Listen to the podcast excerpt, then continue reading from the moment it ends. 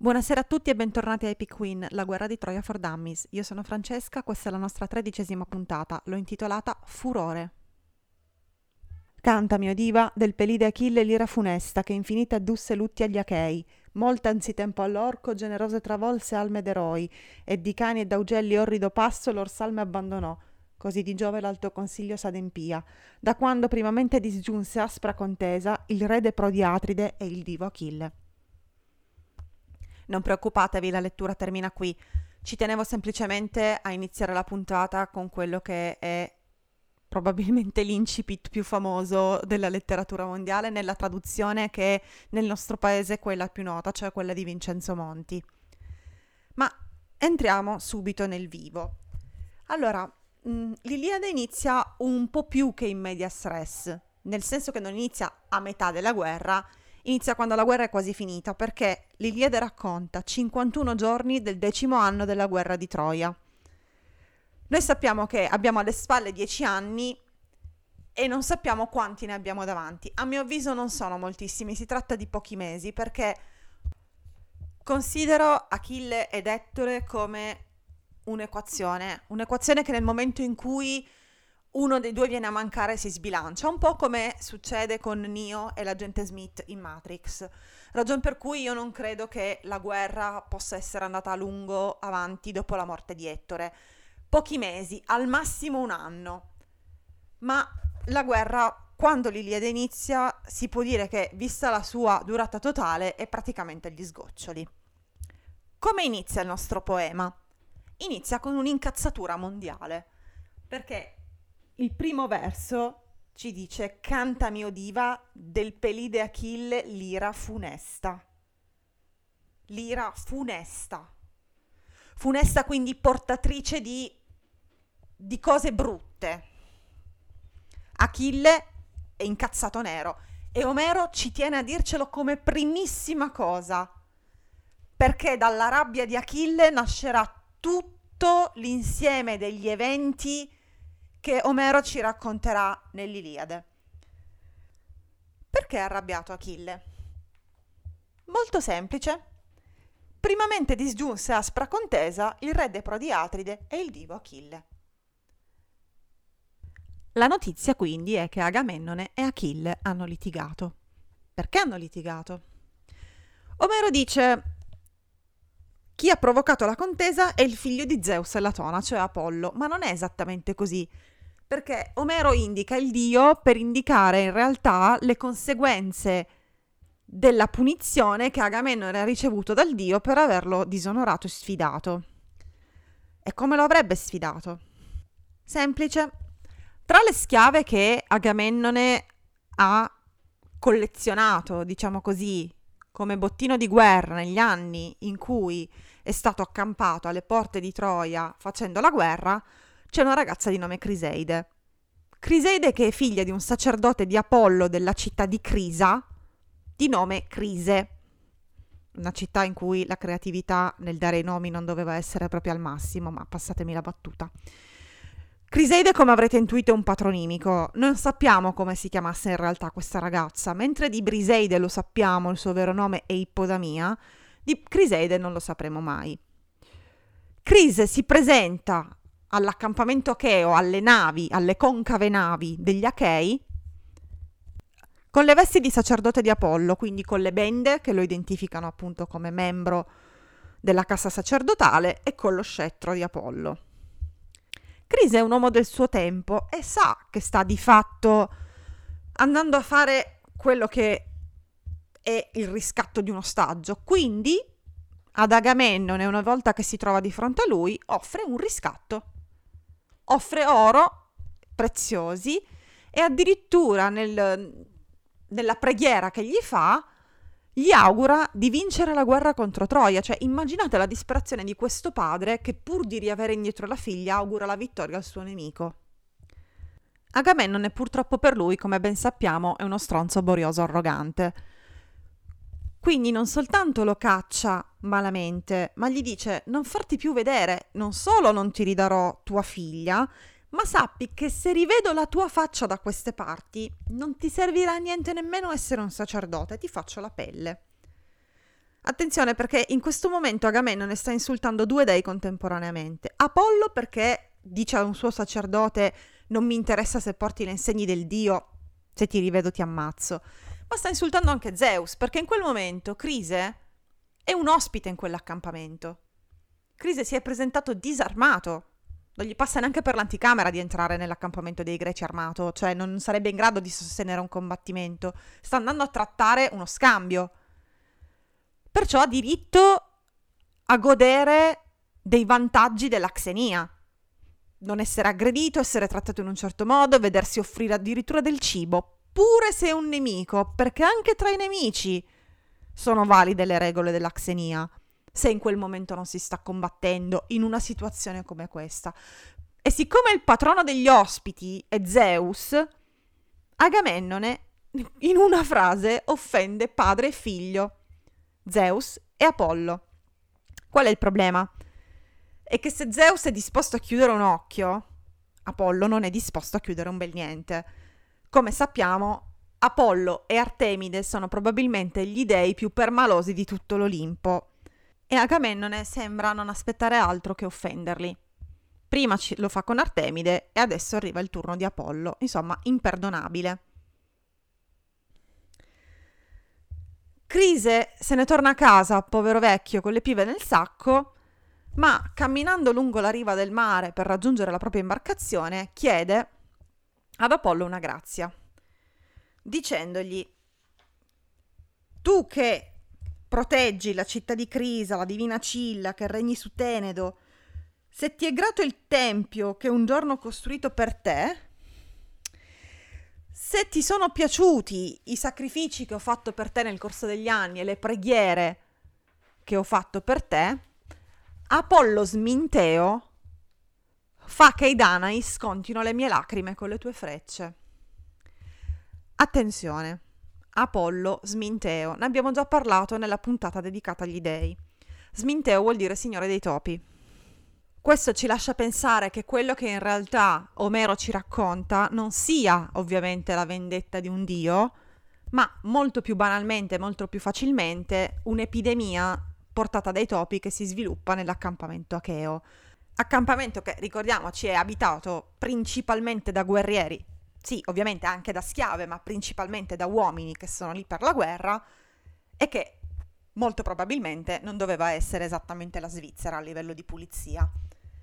Iniziano a morire i muli e i cani sotto i dardi di Apollo, ma ben presto iniziano a morire anche gli uomini.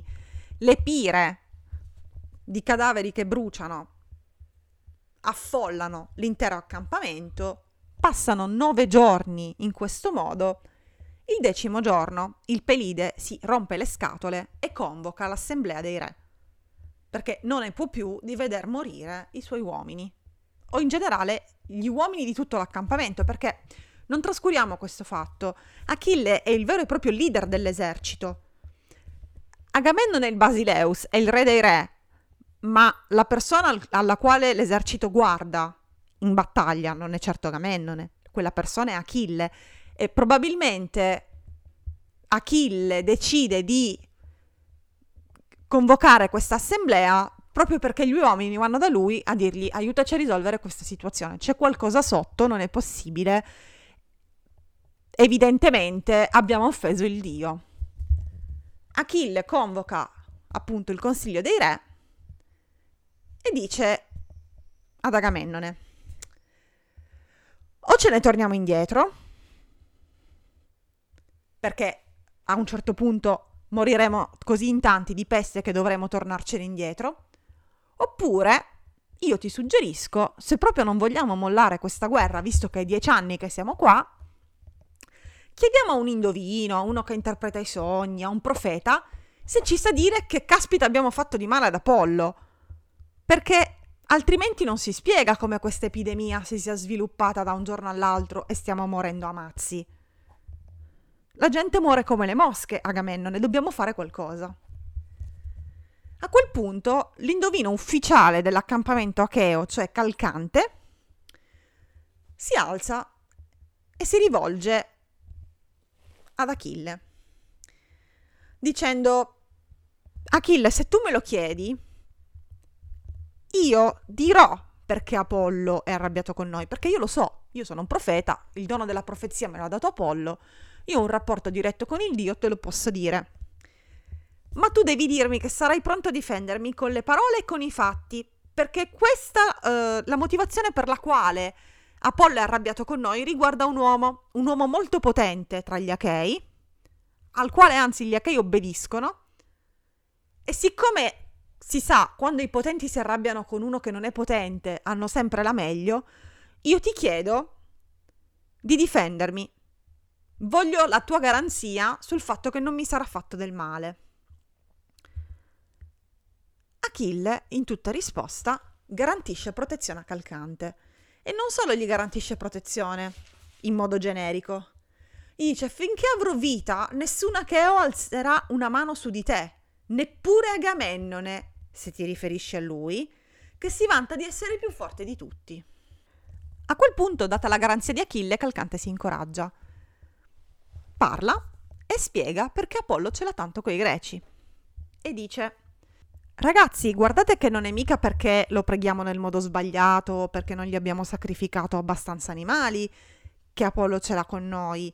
Apollo ce l'ha con noi perché Agamennone lo ha profondamente offeso trattando Crise in quel modo e rimandandolo via senza sua figlia.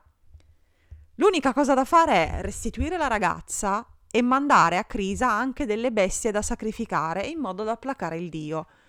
Finché la fanciulla non sarà restituita a suo padre, Apollo non si placherà e continuerà a farci morire come mosche. Calcante si siede, ma a quel punto si alza Agamennone perché Calcante è lo stesso indovino che gli aveva spiegato perché avrebbe dovuto sacrificare Ifigenia. Perciò Agamennone non va molto per il sottile, gli dice non mi predici mai nulla di buono, di bene mai niente, non una parola, mai mai mai. Adesso mi vieni a dire che Apollo ce l'ha con noi perché non ho voluto accettare il riscatto di Criseide. Ma lei mi piace, mi è più cara di quanto non mi sia Clitennestra, che è la mia mm, sposa legittima. È bellissima, è brava, è intelligente. Però se proprio è per salvare l'esercito e per salvare il mio popolo, non sono mica pazzo, la restituisco. Io la do indietro questa ragazza, però voi adesso, ok, dovete darmi qualcosa perché io sto perdendo il mio, il mio, bottino di guerra, quindi voi in qualche modo mi dovete risarcire, cioè io sono il re dei re, non posso restare senza bottino di guerra, su via, ne siete consapevoli anche voi, no?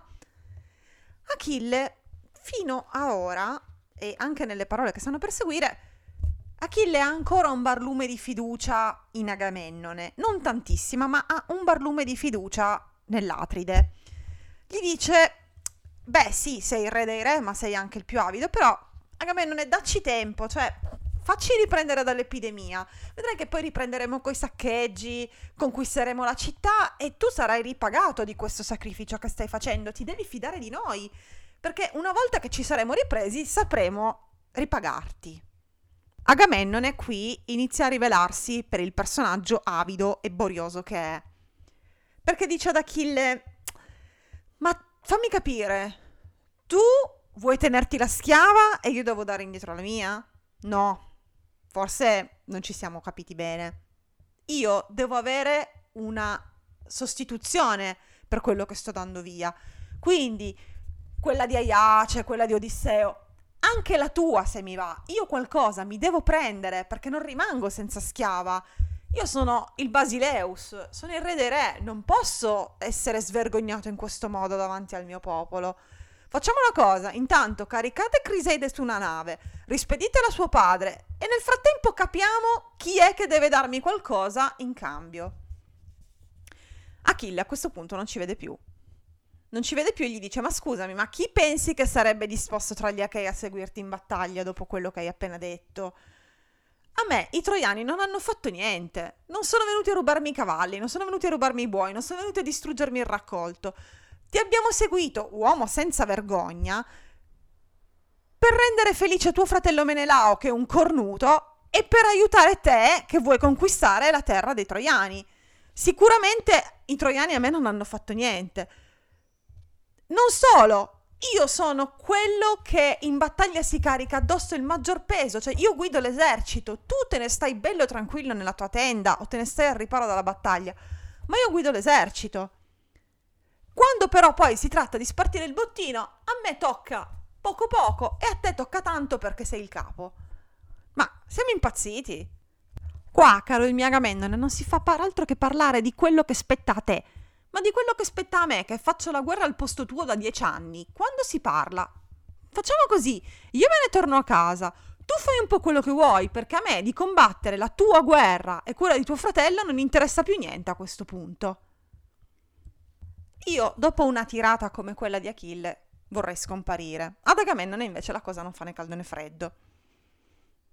Indica ad Achille la porta e gli dice guarda, da quella parte, torna pure a casa.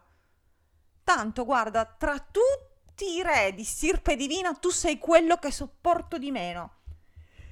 Perché la guerra ti piace, ami le risse, ami lo scontro, non ti piace, cioè tu non sei un bravo guerriero perché sei un bravo guerriero, tu sei un bravo guerriero perché quel dono arriva dagli dei, altrimenti saresti uno come un altro. Quindi fai un po' una roba, tornatene a casa, prendi i tuoi uomini, riparti, che a me non me ne frega niente, tanto qua ho un sacco di gente che combatte al posto mio e che combatte per me. Anzi, ti dirò di più. Io la rimando indietro, Criseide, ma vengo a prendermi Briseide, la tua schiava, perché tu sappia chi è che comanda qui non siamo alla pari, Achille, no, io e te non siamo alla pari e questo te lo dimostrerà. A quel punto Achille, cioè, non ci vede più, letteralmente, mette mano alla spada per tirarla fuori e fare ad Agamennone quello che obiettivamente si meriterebbe, cioè ammazzarlo. Perché non soltanto ha causato nove giorni di epidemia, eccetera, ma sta sfidando la persona che sta combattendo al suo posto, guida l'esercito al suo posto. Cosa succede però? Che Era, la moglie di Zeus, dall'Olimpo decide di intervenire perché vuol bene a entrambi. Vuol bene ad Agamennone forse perché ha il gusto dell'orrido, vuol bene ad Achille perché è molto valoroso. Fatto sta che Era, dall'Olimpo, manda Atena a suggerire ad Achille come comportarsi.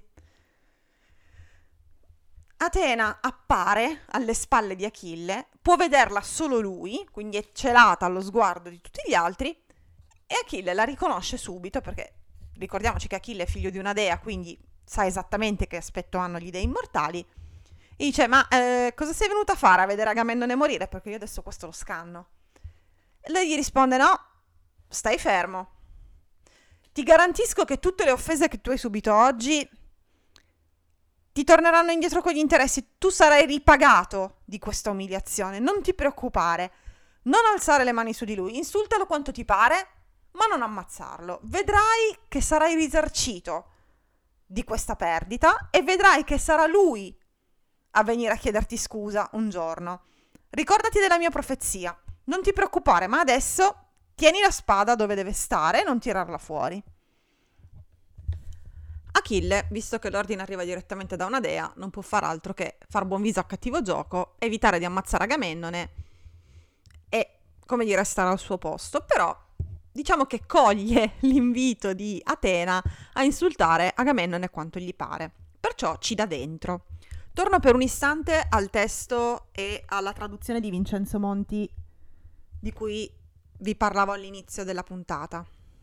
Attenzione perché le parole di Achille sembrano prese pari pari dall'arte di insultare di Schopenhauer.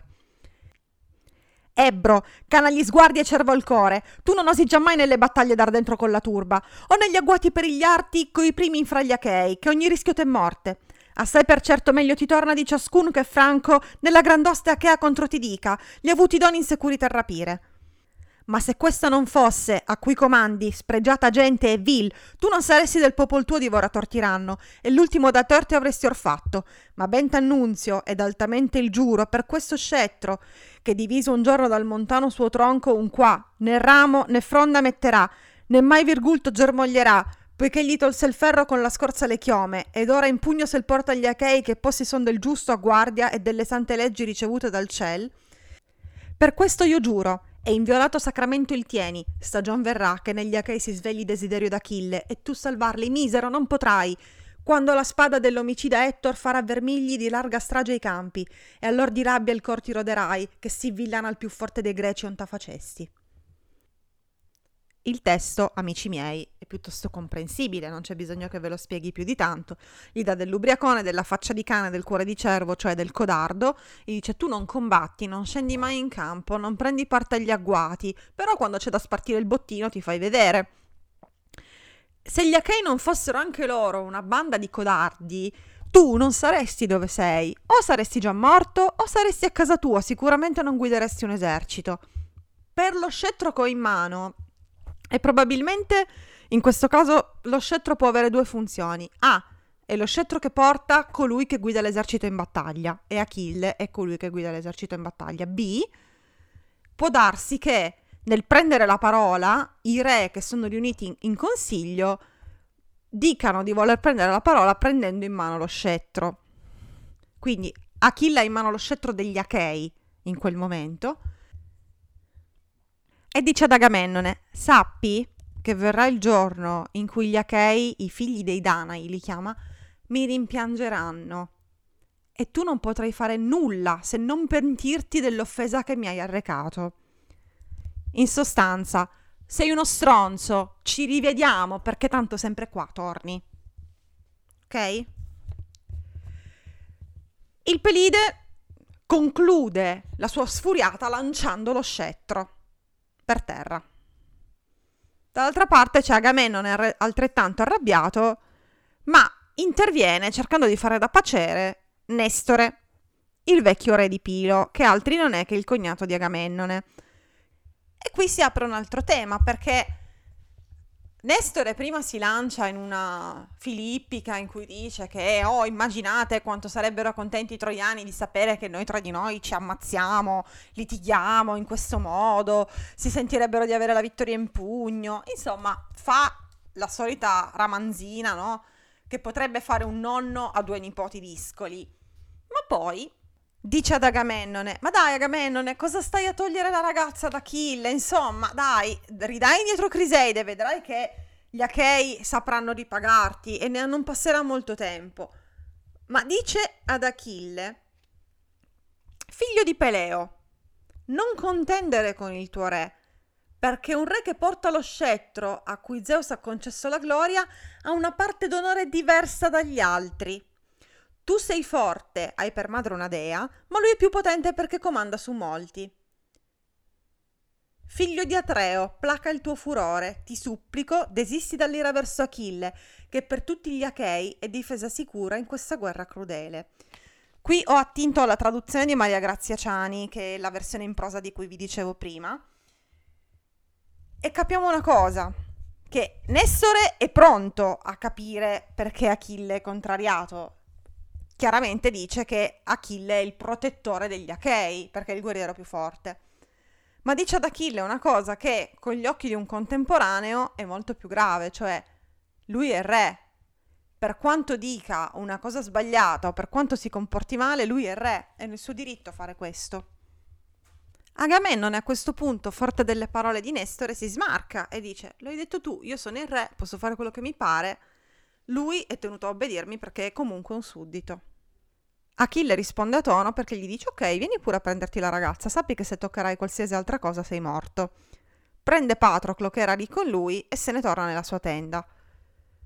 Agamennone dal canto suo prende Odisseo e Criseide, li mette su una nave con qualche giovenca da sacrificare e li spedisce a Crisa a restituire Criseide a suo padre. Poi ordina a due suoi fedelissimi, Taltibio ed Euribate, di andare a prendere Briseide nella tenda di Achille. Ditegli, sottolinea Agamennone, che è meglio che ve la dia di sua sponte, perché se vado a prendermela io è peggio. Achille, da parte sua, nelle, nella sua tenda, accoglie i due in modo pacifico, riconosce che non si tratta di una loro colpa chiede a Patroclo di consegnare Briseide senza fare troppe storie e dice, anzi ripete, che Agamennone è un pazzo furioso che non riconosce il suo valore e che tanto prima o poi sa benissimo che gli Acrei avranno bisogno di lui, quindi è lì che li aspetta, come si aspetta il cadavere sulla riva del fiume. Briseide, che probabilmente nella parte mirmidone dell'accampamento Acheo viene trattata con un certo riguardo perché comunque è la schiava di Achille, quindi nessun altro osa toccarla, segue i due a malincuore. Achille nel frattempo si siede sulla riva del mare e piangendo prega sua madre la prega tirando fuori tutte le profezie nefaste che lo riguardano. Oh madre, già sono destinato a una vita breve, già sono destinato a una vita di guerra. Come è possibile che Zeus decida anche di privarmi dell'onore che mi spetta di diritto in quanto più valoroso tra gli Achei? La madre emerge dalle acque e consola suo figlio. Ma, eh, figlio mio, cosa è successo? Cosa... Cosa è capitato? Perché piangi? E Achille le spiega tutto per filo e per segno, che Criseide era stata catturata durante un raid a Tebe Ipoplacia. Tebe Ipoplacia che tra le altre cose è anche la città di Andromaca. Noi sappiamo da mito collaterale che Achille ha sterminato l'intera famiglia di Andromaca. Non sappiamo se i due casi siano riconducibili alla stessa occasione, ma sappiamo che Criseide è stata rapita a Tebe Ipoplacia. Achille prosegue con lo spiegone, dice allora quando siamo tornati all'accampamento abbiamo messo tutto insieme, abbiamo diviso, eh? ad Agamennone è toccata Criseide, insomma spiega. Spiega e spiega anche come è andata a finire, cioè che lui ha dovuto dare la sua schiava ad Agamennone perché Agamennone ha dovuto dare indietro la sua. E chiede alla madre, visto che tu hai sempre detto di avere un rapporto di confidenza particolare con Zeus, devi chiedergli di onorarmi come guerriero è di far perdere gli Achei. Gli Achei non devono più vincere una battaglia, anzi i Troiani devono respingere il più possibile verso le navi. Agamennone deve capire che a mandarmi via e a mettermi in panchina, tra virgolette, per una questione di schiave è stato un pazzo furioso. E Teti gli dice, va bene, non ti preoccupare figliolo, insomma un po' lo consola, dice sì, tu sei votato a morte precoce, sei il più infelice tra tutti, eccetera, eccetera, ma insomma gli dice, senti, stai buono, io vado a parlare con Zeus, tu non prendere parte alla guerra, non ti impicciare, stai nella tua nave, fai le robe tue, stai nella tua tenda, insomma, qualunque cosa succeda, tu non ti muovere. Ci penso io, parlo con Zeus. Cambiamo scenario. Nel frattempo, Odisseo è arrivato a Crisa con Criseide e con il sacrificio da offrire ad Apollo. Gli Achei scaricano la nave, Odisseo riconsegna Criseide nelle mani di suo padre e gli dice Senti, Agamennone ti rimanda indietro sua figlia, sai, gli dispiace di essersi comportato in questo modo, io comunque avrei portato anche delle giovenche da sacrificare, senti, faresti un sacrificio in nome dei Danai per placare il dio Apollo? E qui vediamo due cose. La prima è che evidentemente la sponda troiana e la sponda achea hanno degli dei in comune. Come ci dicevamo nelle puntate precedenti, anche per i greci Apollo era un dio orientale, quindi almeno Apollo tra tutti gli dei troiani e achei ce l'hanno in comune. La seconda è che i sacerdoti sono letteralmente super partes, perché i sacerdoti possono fare sacrifici indifferentemente per troiani o per gli achei. A quel punto Crise fa questo sacrificio, uccide le giovenche che sono state portate eh, da Odisseo attraverso il rituale preposto e chiede ad Apollo di allontanare dai Danai il flagello che li sta colpendo. Attenzione perché il sacrificio sugli altari, le mucche non venivano ovviamente lasciate lì così esposte alle intemperie, agli animali, eccetera. Assolutamente no, non si buttava via niente quello che deve essere parte del sacrificio viene utilizzato per il sacrificio il resto si mangia allegramente. Quindi gli Achei cenano allegramente con i Troiani che avevano saccheggiato qualche mese prima e viceversa. Quando Odisseo e i suoi compagni nella missione devono tornare al campo degli Achei, Apollo addirittura dà loro vento propizio per dirvi quanto siano volubili gli dei no? in, questo, in questo panorama, ovviamente, inutile dirlo, l'epidemia si placa. Nel frattempo passano ben 12 giorni, eh. Teti non può parlare subito con Zeus perché Zeus era andato a un banchetto in Etiopia, mi sembra. Cioè, immaginate il mondo dei greci, cioè il mondo dei greci è quello in cui gli dei si assentano per andare a un banchetto, quindi tu non ci puoi parlare perché gli dei sono fuori sede. Cioè, è straordinario. È splendido perché gli dei dei greci non hanno niente a che fare con il dio dei cristiani, con il dio degli ebrei, con il dio dei musulmani. Gli dei dei greci sono dei, ma hanno caratteristiche assolutamente umane. Quindi, se Dio non c'è, se Zeus non c'è, non puoi parlarci perché Zeus non c'è. Quindi devi aspettare che torni.